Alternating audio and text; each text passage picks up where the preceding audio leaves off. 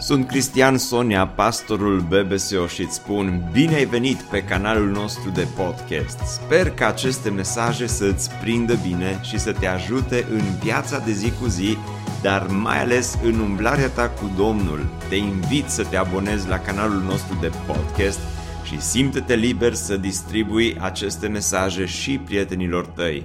Îți doresc să ai parte de o audiție plăcută în continuare har bogat, har divin, harul lui Dumnezeu care s-a coborât din cer, precum zăpada în această dimineață, ca să acopere mizeria, să acopere murdăria, să ierte și să ispășească omul păcătos.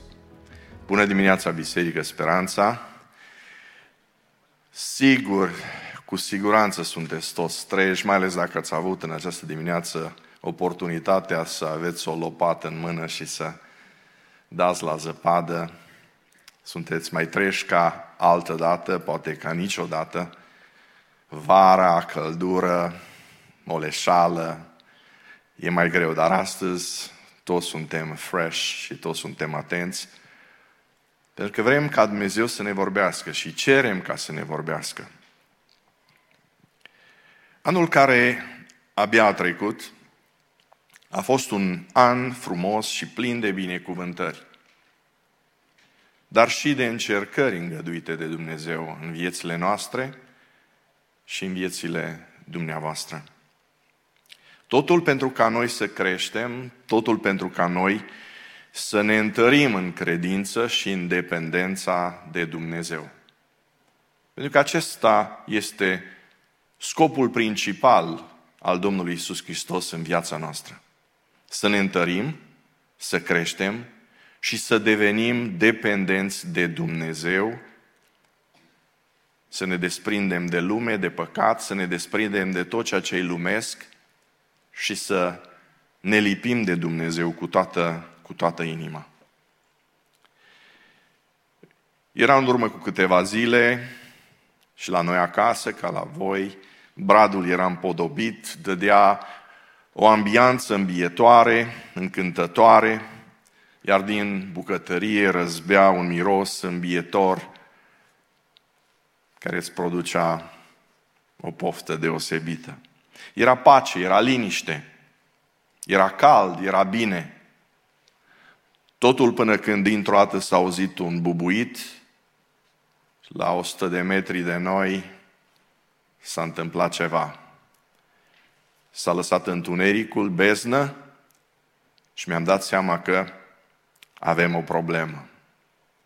M-am dus la cazanul încărcat cu lemne și mi-am dat seama că pompele de recirculare a apei nu mai, circu- nu mai funcționau. Am văzut cum temperatura crește vertiginos și odată cu ea îmi creștea și mie tensiunea și stresul. Pentru că știam că eram doar la câteva minute de ceva catastrofal. Stresul din mine îl simțea și cei din familie și dintr-o dată ceea ce era atât de frumos s-a transformat în tulburare. Mă gândeam, Doamne, chiar acum de sărbători, eram fără lumină și fără putere. Apoi, dintr-o dată, am simțit o prezență și apoi am, am simțit că primesc încredere, primesc bucurie și aveam o dragoste inexplicabilă. Știam că Dumnezeu e prezent, știam că Dumnezeu este acolo. Eram conștient de prezența lui Dumnezeu, acel Dumnezeu care de atâtea ori m-a salvat din situații periculoase și te-a salvat și pe tine. Și am înțeles că El era cu mine. Și dintr-o dată parcă am început să mă simt mai bine, deși nimic nu se schimbase încă. Era întuneric, întuneric besnă, și am descoperit că într-o priză mai aveam o fază. Căzuse doar două faze. Două din trei.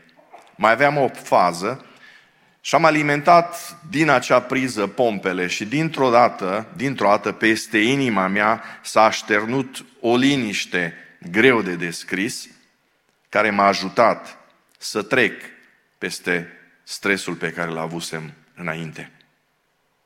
Acum aveam putere nu numai la pompe, simțeam că am și eu putere. Pentru că lucrurile începeau să se schimbe spre bine. Încă era întuneric.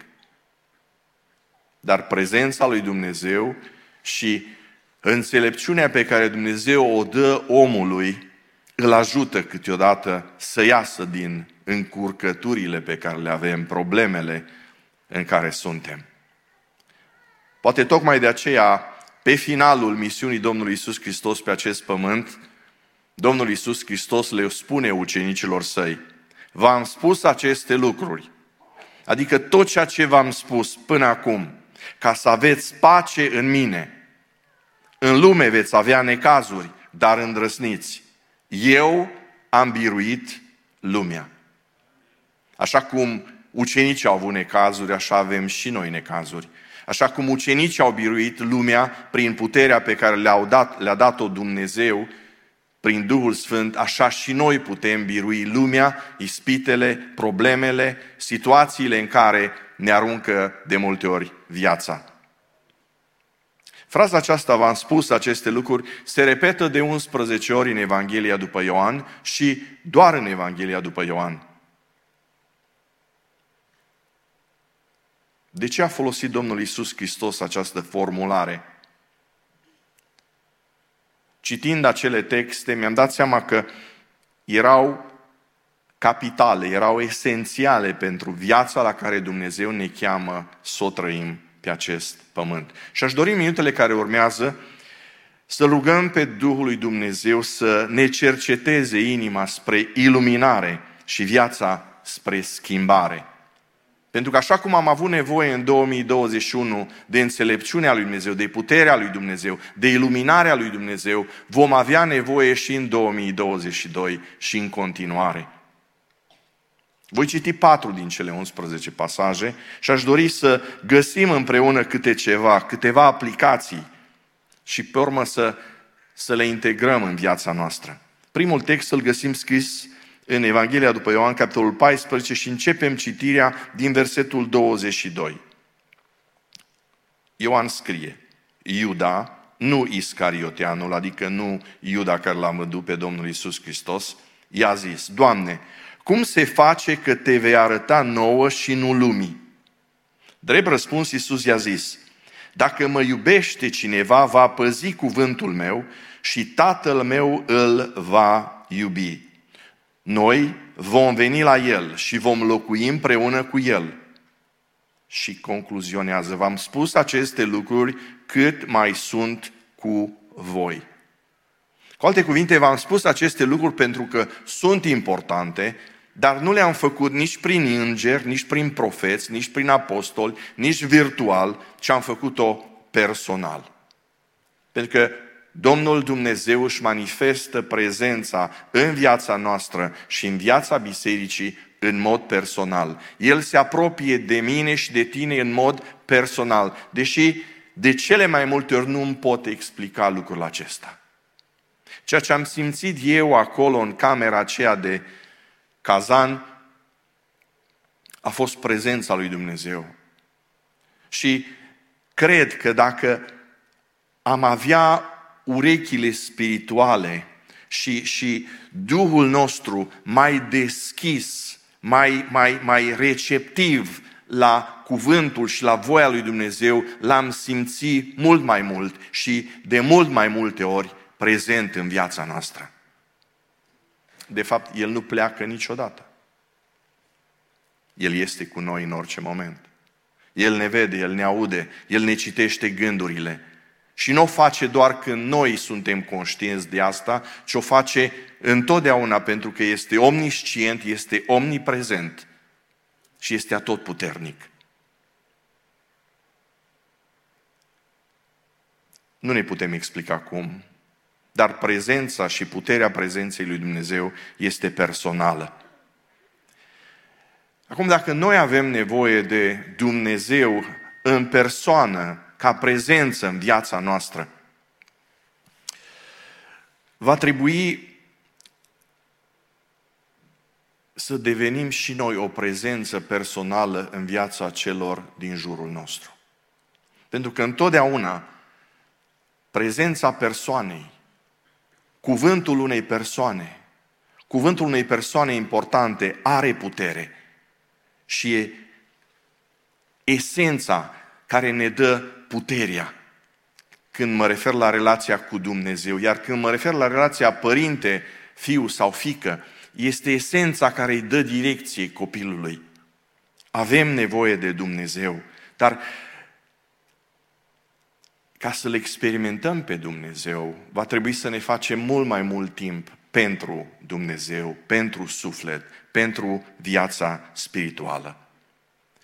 Un element fundamental în viața umană, în viața noastră a tuturor, este contactul cu oamenii. Avem nevoie de prezență umană în viața noastră. Avem nevoie de contact cu copiii, cu soțul, cu soția, cu rudeniile, cu prietenii, cu frații, cu surorile. Avem nevoie să fim în contact. Iar această pandemie care nu se mai termină scoate în evidență lucrul acesta atât de clar. Nu ne putem vedea. Și poate tocmai de aceea ne este atât de dor unii de alții, de cei pe care nu i-ați văzut de atâta timp, de copii, de frați, de părinți care poate sunt peste mări și țări și cu care n-ai mai avut contact direct de foarte mult timp. Avem nevoie unii de alții. Pentru că impactul este extraordinar când suntem în prezența acelei persoane. Dar aș vrea să vă pun o întrebare și să ne punem nouă o întrebare ca biserică. Cum pot fi prezent în viața cuiva când eu nu sunt suficient de prezent în viața mea, în viața mea însumi, în mine și cu mine?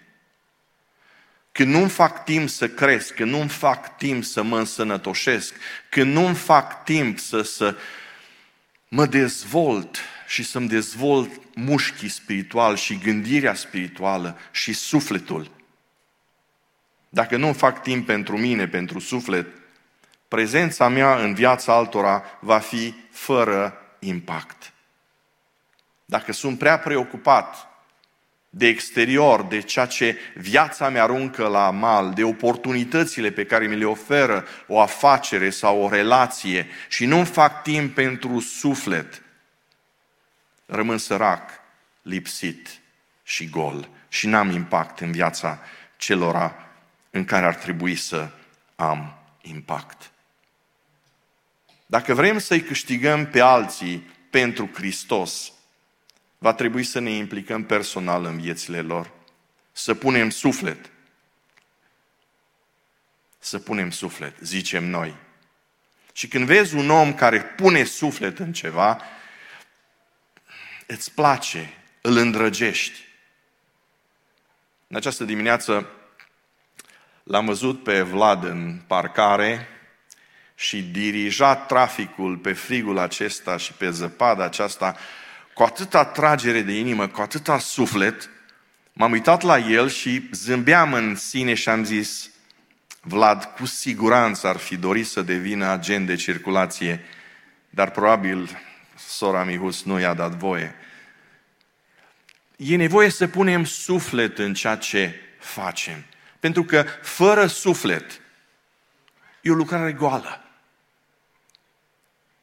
De multe ori stăm și ne uităm la copiii noștri când le dăm ceva să facă și îi vedem fără suflet. Își trag picioarele după ei, du-te, du gunoiul, du-te, fă asta, du-te, fără suflet, fără suflet. Și de multe ori și noi credincioși, copiii lui Dumnezeu, facem lucrarea lui Dumnezeu fără fără prea mult suflet, fără tragere de inimă, cum mai zicem noi. Și e nevoie ca Domnul Iisus Hristos să ne reamintească și să o facă prezent fiind ca persoană. Atunci și acum, pentru că Domnul Iisus Hristos este prezent în mijlocul bisericii speranța. Și Dumnezeu vorbește în mijlocul bisericii speranța. El este cu noi. Unde doi sau trei se adună în numele meu, eu sunt prezent. Dar și prezența mea în viața altora are o mare putere. Are o mare putere. Și de multe ori cuvintele pe care le am și cuvintele pe care le adresez oamenilor sunt fără putere pentru că nu sunt prezent în viața lor. Mi-aduc aminte când, într-o zi friguroasă, în octombrie, pe la mijlocul anilor 90, eram într-o biserică din oraș și în fața noastră, în fața mea și a soției, erau persoane care miroseau foarte, foarte urât. Erau adolescente. Și mi-am dat seama că trăiesc pe stradă. Și n-a trebuit să, să, cum să, zic, să le căutăm prin mulțime la ieșirea din biserică, pentru că dacă îți urmai mirosul, dădeai de ele. Erau fete care trăiau pe stradă. Soția a stat de vorbă cu ele, am stat de vorbă cu ele, le-am invitat la noi acasă, le-am dat să mănânce, le-am dat câteva haine și pe urmă le-am rugat să rămână la noi, pentru că dormeau pe o masă de beton undeva într-o piață în oraș. Și au stat la noi o perioadă mai îndelungată. Și la un moment dat, în apropierea sărbătorilor, împreună cu soția, trebuia să plecăm din țară, 4-5 săptămâni. Și am fi avut nevoie de o familie să le găzduiască. Și fiind atunci directorul postului de radio Vocea Evangheliei, am apelat la ascultătorii postului de radio Vocea Evangheliei prin câteva anunțuri pe care le-am făcut. Două tinere caută adăpost pentru o perioadă de 4-5 săptămâni. Au trecut câteva săptămâni de la primul anunț și anunțurile se dădeau o dată sau de două ori cel puțin pe zi și nimeni și nimic, nimeni n-a răspuns apelului. Și am devenit stresați pentru că se apropia ziua plecării și n-aveam încă unde să plasăm aceste două fete. Într-un târziu, cineva răspunde apelului și ne spune, aduceți-le la noi acasă, le primim noi, le vom găzdui noi. Și atât de mult m-am bucurat. Am fixat data și ora la care urma să ne ducem într-un bloc aici, nu departe, și împreună cu soția, într-un microbus, cu lucrurile lor, ne-am dus să le ducem la familia respectivă. I-am spus soției să stea în mașină cu fetele, eu mă duc sus până la etajul 3 și o să rog pe cineva din familie să vină să ne ajute să ducem din lucruri sus la etaj și să facă cunoștință cu fetele. Când am ajuns la ușă, am sunat, am sunat, am sunat. Într-un târziu, femeia respectivă deschide ușa. Când mă vede, intră în panică. Și când intră ea în panică, intru și eu în panică, pentru că îmi dau seama că nu se aștepta. Și pe urmă îi zic, am venit cu fetele. Eu îi zice, dar încă n-am vorbit cu soțul. Mă duc să vorbesc cu el. Am stat lângă ușă, m-am rugat, am auzit în surdină, nu, nici vorbă, rup tu capului, nimic. Și pe urmă vine și îmi spune, îmi pare rău, nu se poate. Zic, nu vă faceți probleme. Dumnezeu va purta de grijă. Dumnezeu va purta de grijă. Pentru că El este tatăl orfanilor. Și din politețe, nu știu de ce, doamna respectivă m-a invitat în casă și am intrat în vorbă, și am auzit în surdină vocea Evangheliei. Și zic către, către soț, zic, nu vă supărați să ascultați la vocea Evangheliei. Mi-am dat seama că nu, par, nu era membru nicio biserică. Și zice, da, zice, ascult. Zice. Și zic, ce vă place? Păi îmi place muzica, îmi place știrile, emisiunile, mesajele. Și zic, wow, zic, profit de faptul că eu sunt director și îmi fac un, un fel de test de audiență și îi spun și totuși din tot, din tot ceea ce ascultați, mai ales din partea mesajelor, producție, creație, ce vă place mai mult? Și îmi zice, ce îmi place de unul, zice, așa vorbește mai simplu, mai direct, zice, nu știu exact cum îl cheamă, ceva Cornel, poate, nu știu, îi dau eu câteva sugestii, zic, Cornel Iova, zice, nu știu, zice, Cornel Bucur, zice, da, cred că ăsta e, zice. Și zic, wow, zic, și zic, dar de ce vă place? Predică cuvântul lui Dumnezeu? Da, zice, păi toți predică cuvântul lui Dumnezeu. Și, și zic, zic, auzi, zic, um, dacă Cornel Bucur ți-ar spune ție astăzi, ia aceste două fete orfane la voi în familie pentru câteva săptămâni, le-ai lua? Și omul șocat așa, se uită nedumerit la mine, cum adică? Și întind mâna și spun, eu sunt. Și, și el era șocat de ceea ce i-am spus și de ceea ce a văzut și și eu am fost șocat de ceea ce am spus. Și îmi zice, păi dacă așa puneți problema, zice, le iau. Le iau. Vedeți, cuvintele noastre caută, capătă altă dimensiune atunci când ești prezent în viața oamenilor. Capătă o cu totul și cu totul altă dimensiune. De ce e important să nu aruncăm versete biblice la oameni, să nu le dăm doar tratate, să nu le trimitem doar mesaje și alte lucruri, ci să ne implicăm personal, în mod direct, în viața celor pe care Dumnezeu ne-i pune pe inimă și avem credința că se vor întoarce la Dumnezeu. Al doilea pasaj asupra, cărora aș dori, asupra căruia aș dori să, să medităm este cel din Evanghelia după Ioan, capitolul 14, versetul 27 până la 29, care spune Vă las pacea mea, vă dau pacea mea, nu vă dau cum o dă lumea, să nu vi se tulbure inima, nici să nu se înspăimânte. Ați auzit că v-am spus, mă duc și mă voi întoarce la voi. Dacă m-ați iubi, v-ați fi bucurat că v-am zis. Mă duc la Tatăl, căci Tatăl este mai mare decât mine. Și v-am spus aceste lucruri acum, înainte ca să se întâmple, pentru că atunci când se vor întâmpla, să credeți. Să credeți. Când se vor întâmpla. Dumnezeu a știut lucrurile pe care le vom întâmpina în viață. Și, în general, marea majoritate a lucrurilor cu care urmează să ne confruntăm sau ne-am confruntat, Dumnezeu le-a, le-a, le-a prevestit. Și cuvântul lui Dumnezeu ne redă foarte multe încercări și tulburări și situații din vremurile de pe urmă. Pentru că, vedeți, trăim vremurile de pe urmă, vremuri tulburi. Și fără credință este cu neputință să stăm în picioare. Fără credință este cu neputință să stăm în picioare. De aceea, Cuvântul Lui Dumnezeu și Domnul Iisus Hristos ne spune, vă spun aceste lucruri acum, înainte ca să se întâmple. Pentru că atunci când se vor întâmpla, să credeți. Credința noastră nu este atât de mare pe cât ne imaginăm noi. Este minusculă de multe ori. Și avem nevoie de cuvântul lui Dumnezeu care să ne reamintească lucruri de care El ne spune, ne-a spus, că atunci când le experimentăm, să le credem și să nu șovăim.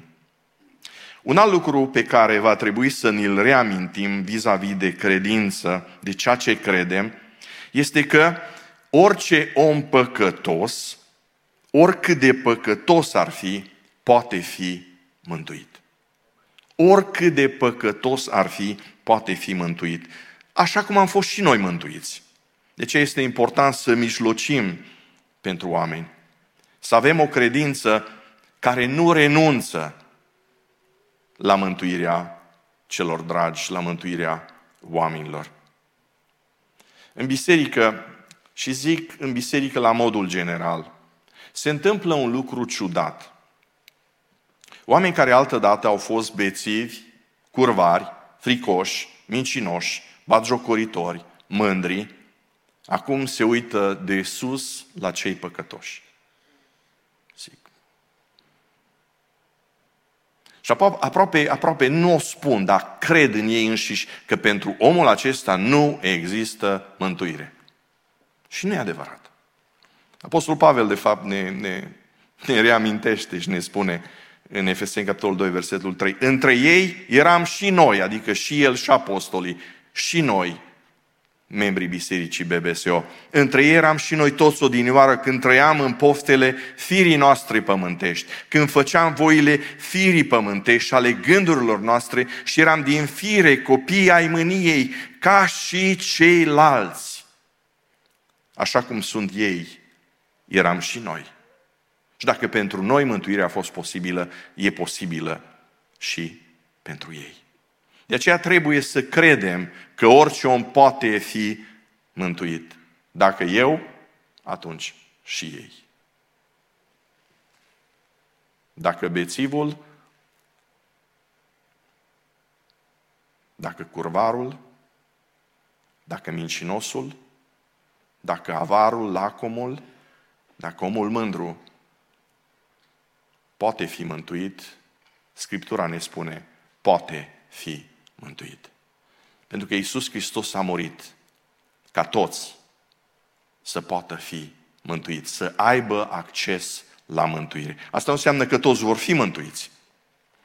Și e foarte important ceea ce credem în acest domeniu. Și aici părerile sunt împărțite. Mi-aduc aminte când la mijlocul anilor la mijlocul anilor 60, uh, 60, scuze, chiar atât de, de departe. La mijlocul anilor 80, eram uh, împreună cu soția studenți, studiam teologie și a venit în oraș fratele Richard Wumbrand, în Chicago. Îl cunoscusem cu câțiva ani înainte și țin minte modul în care și sora Sabina și fratele Richard se apropia de noi și când ne vedea, ne prindea așa fața, obraji între palme și îmi zicea mie, Corneluș, ce mai faci? Cum ești? Și sorei Karen, în mod deosebit sora Sabina, cu accentul dânsei, Karen, ce faci? Cum ești? Erau niște oameni plini de dragoste și plini de putere. Și am vrut ca student atunci să-l invit pe fratele Richard Wumbrand să vorbească la noi la facultate. Dar corpul profesoral nu, nu-l dorea pentru că, din punct de vedere teologic, erau puțin diferiți. Noi, ca studenți, aveam dreptul să invităm un vorbitor la capela studenților de seară. L-am invitat, dânsul a acceptat invitația, a venit.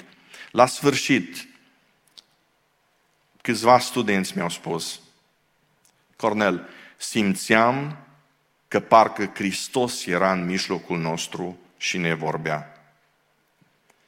Fratele Richard Wumbrand a fost radical și printre altele ne-a spus un lucru pe care l-am reținut și îl țin minte toată viața. Zicea în felul următor, e atâta nesiguranță și oscilație în teologia predată azi în școlile teologice și și de la învoanele bisericii, și dânsul era enfatic și spunea, cereți profesorilor voștri să vă învețe lucruri pentru care ei sunt dispuși să moară, ca și voi să fiți dispuși să suferiți și dacă trebuie să muriți. Altfel, vă pierdeți timpul degeaba. Vedeți, Domnul Iisus Hristos chiar asta a făcut. Le-a spus ucenicilor lucruri pentru care a fost dispus să moară. El n-a venit cu o teorie, cu un bas, cu o filozofie și pe urmă a refuzat să moară. El chiar a murit și s-a jerfit pentru ca prin moartea lui ispășirea omului păcătos să fie posibilă. El a murit ca ispășirea omului păcătos să fie posibilă. Dar la rândul meu eu sunt chemat ca prin jertfa mea, prin suferința mea, prin lucrarea mea, prin slujirea mea, propovăduirea acestei ispășiri, a acestei evanghelii, să ajungă în cele mai întunecate locuri ale orașului, ale țării și ale lumii. Dar pentru asta e nevoie de credință. Mare putere are credința celui neprihănit. Al treilea text din care aș dori să vă vorbesc câteva, câteva idei, să vă spun câteva idei, îl găsim scris în Evanghelia după Ioan, capitolul 15, de la versetul 7. Iată ce spune acest text. Rămâneți în dragostea mea. Dacă păziți poruncile mele, veți rămâne în dragostea mea după cum și eu am păzit poruncile tatălui meu și rămân în dragostea lui. V-am spus aceste lucruri pentru ca bucuria mea să rămână în voi și bucuria voastră să fie deplină. Bucuria mea să rămână în voi și bucuria voastră să fie deplină. Dar vedeți, bucuria Domnului Isus Hristos stătea în păzirea poruncilor Tatălui.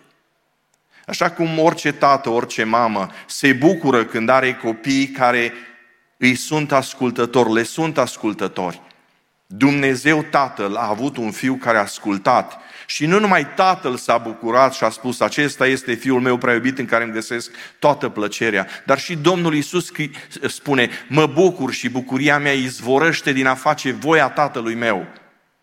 Noi la rândul nostru suntem chemați ca bucuria pe care o experimentăm, să o experimentăm datorită faptului că facem voia Domnului nostru. Împlinim cuvintele Domnului Isus Hristos care a murit ca noi să avem intrare liberă la Tatăl. Bucurați-vă totdeauna în Domnul. Iară zic, bucurați-vă. Dar vedeți, sunt situații când bucuria în Domnul chiar pare imposibilă. Când trecem prin perioade, prin suferință, prin dureri, prin lovituri crunte, bucuria pare imposibilă. Și totuși atunci intervine ceva deosebit pe care noi ca familie l-am experimentat în lunile care au trecut. Prezența fraților, credința fraților și rugăciunea lor ne-au dat speranță și încetul cu încetul și bucuria în Domnul și n-a fost doar posibilă, ci a devenit realitate și o prezență continuă. Pentru că atunci când trecem prin încercări, Domnul este prezent în viețile noastre și o face prin biserică de cele mai multe ori. Apoi va trebui să ne bucurăm întotdeauna în Domnul, dar să ne bucurăm întotdeauna și de bucuriile sau succesele fraților și surorilor noastre. Să ne bucurăm de ceea ce se bucură alții. Să ne bucurăm de succesele în afacerile fraților noștri, când poate noi suntem în faliment sau nu ne merge chiar atât de bine. Să ne bucurăm de ei.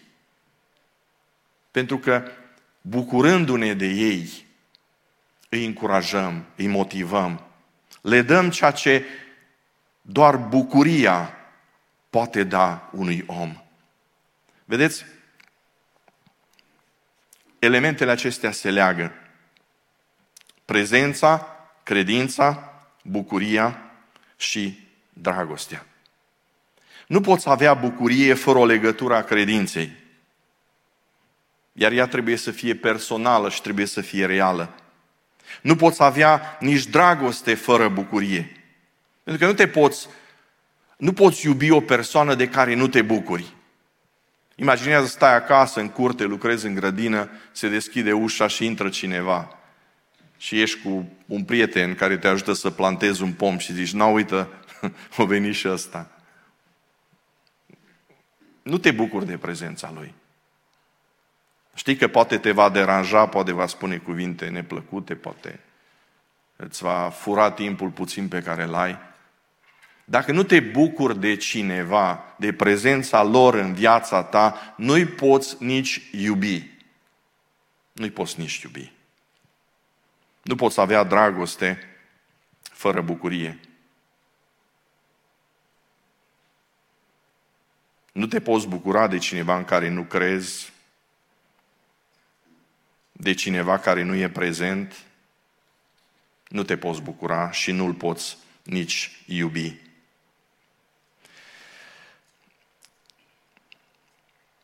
Al patrulea text din care aș dori să vă vorbesc este din Ioan capitolul 15, versetele 12 la 17. Și acest text nu spune, vă spun aceste lucruri, ci vă poruncesc aceste lucruri. Aceasta este porunca mea, să vă iubiți unii pe alții cum v-am iubit eu. Nu este mai mare dragoste decât să-și dea cineva viața pentru prietenii săi. Voi sunteți prietenii mei dacă faceți ce vă poruncesc eu. Nu vă mai numesc rob pentru că robul nu știe ce face stăpânul său, ci v-am numit prieteni pentru că v-am făcut cunoscut tot ceea ce am auzit de la tatăl meu.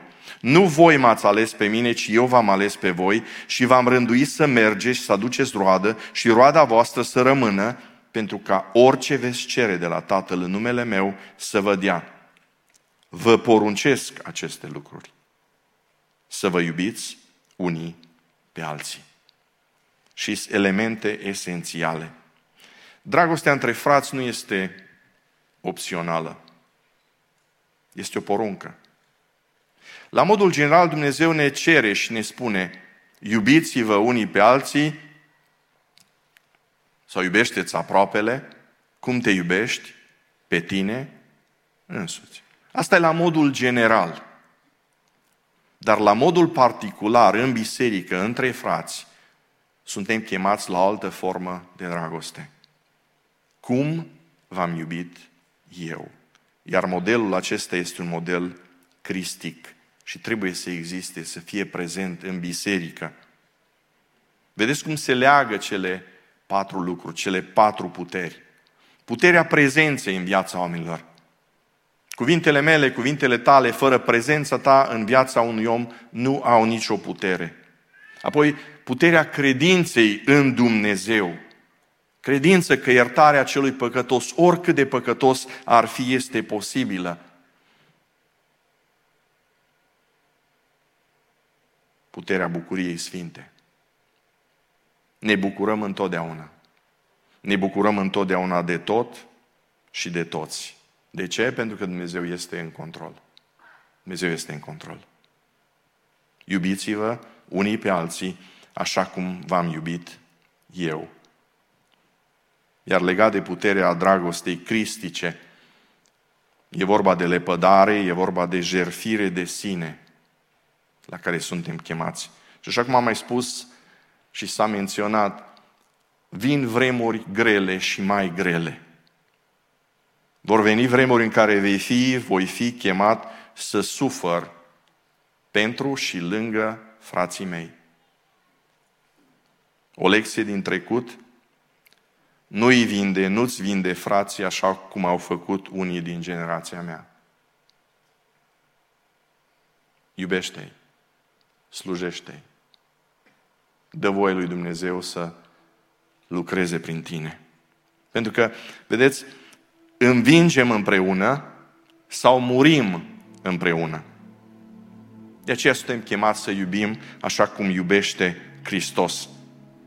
El concluzionează și spune, nu este o mai mare dragoste decât să-și dea cineva viața pentru prietenii săi.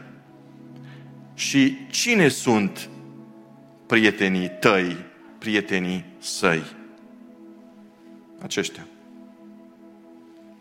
tu, tu, tu, tu și tu. Aceștia sunt prietenii tăi.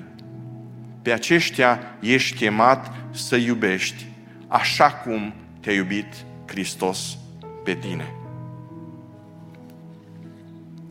Aș dori în minutele care urmează să medităm la următoarele lucruri și să ne rugăm în timp ce medităm la ele, ca ele să capete formă și prezență în viața noastră. Să fim prezenți în viața familiilor noastre. Să fim prezenți în biserică. Să fim prezenți în viața celor necredincioși. Prezența mea schimbă și îi schimbă. Apoi să crezi, să crezi în copiii tăi, să le dai aripi, să nu le frângi, să nu fii pompier, să crezi, da, să-i mustri, dar să o faci în dragoste. Apoi bucură-te de succesul fraților tăi în credință.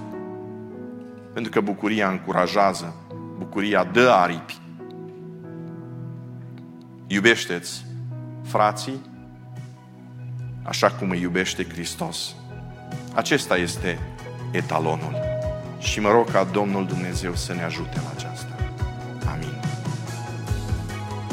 Ne bucurăm mult că ai ascultat acest podcast și dacă ți-a fost de folos, scrie-ne un scurt mesaj la adresa aminarondbbso.ro aminarondbbso.ro Ne-am bucurat mult să te putem cunoaște, să știm cine ești și de unde ești. Dacă dorești să afli mai multe informații despre BBSO, despre cine suntem, care este viziunea noastră, intră pe site-ul bbso.ro. Îți mulțumesc că ești alături de noi și că ne ajuți să ducem viziunea mai departe. Așteptăm să ne reauzim cu bine la următorul podcast.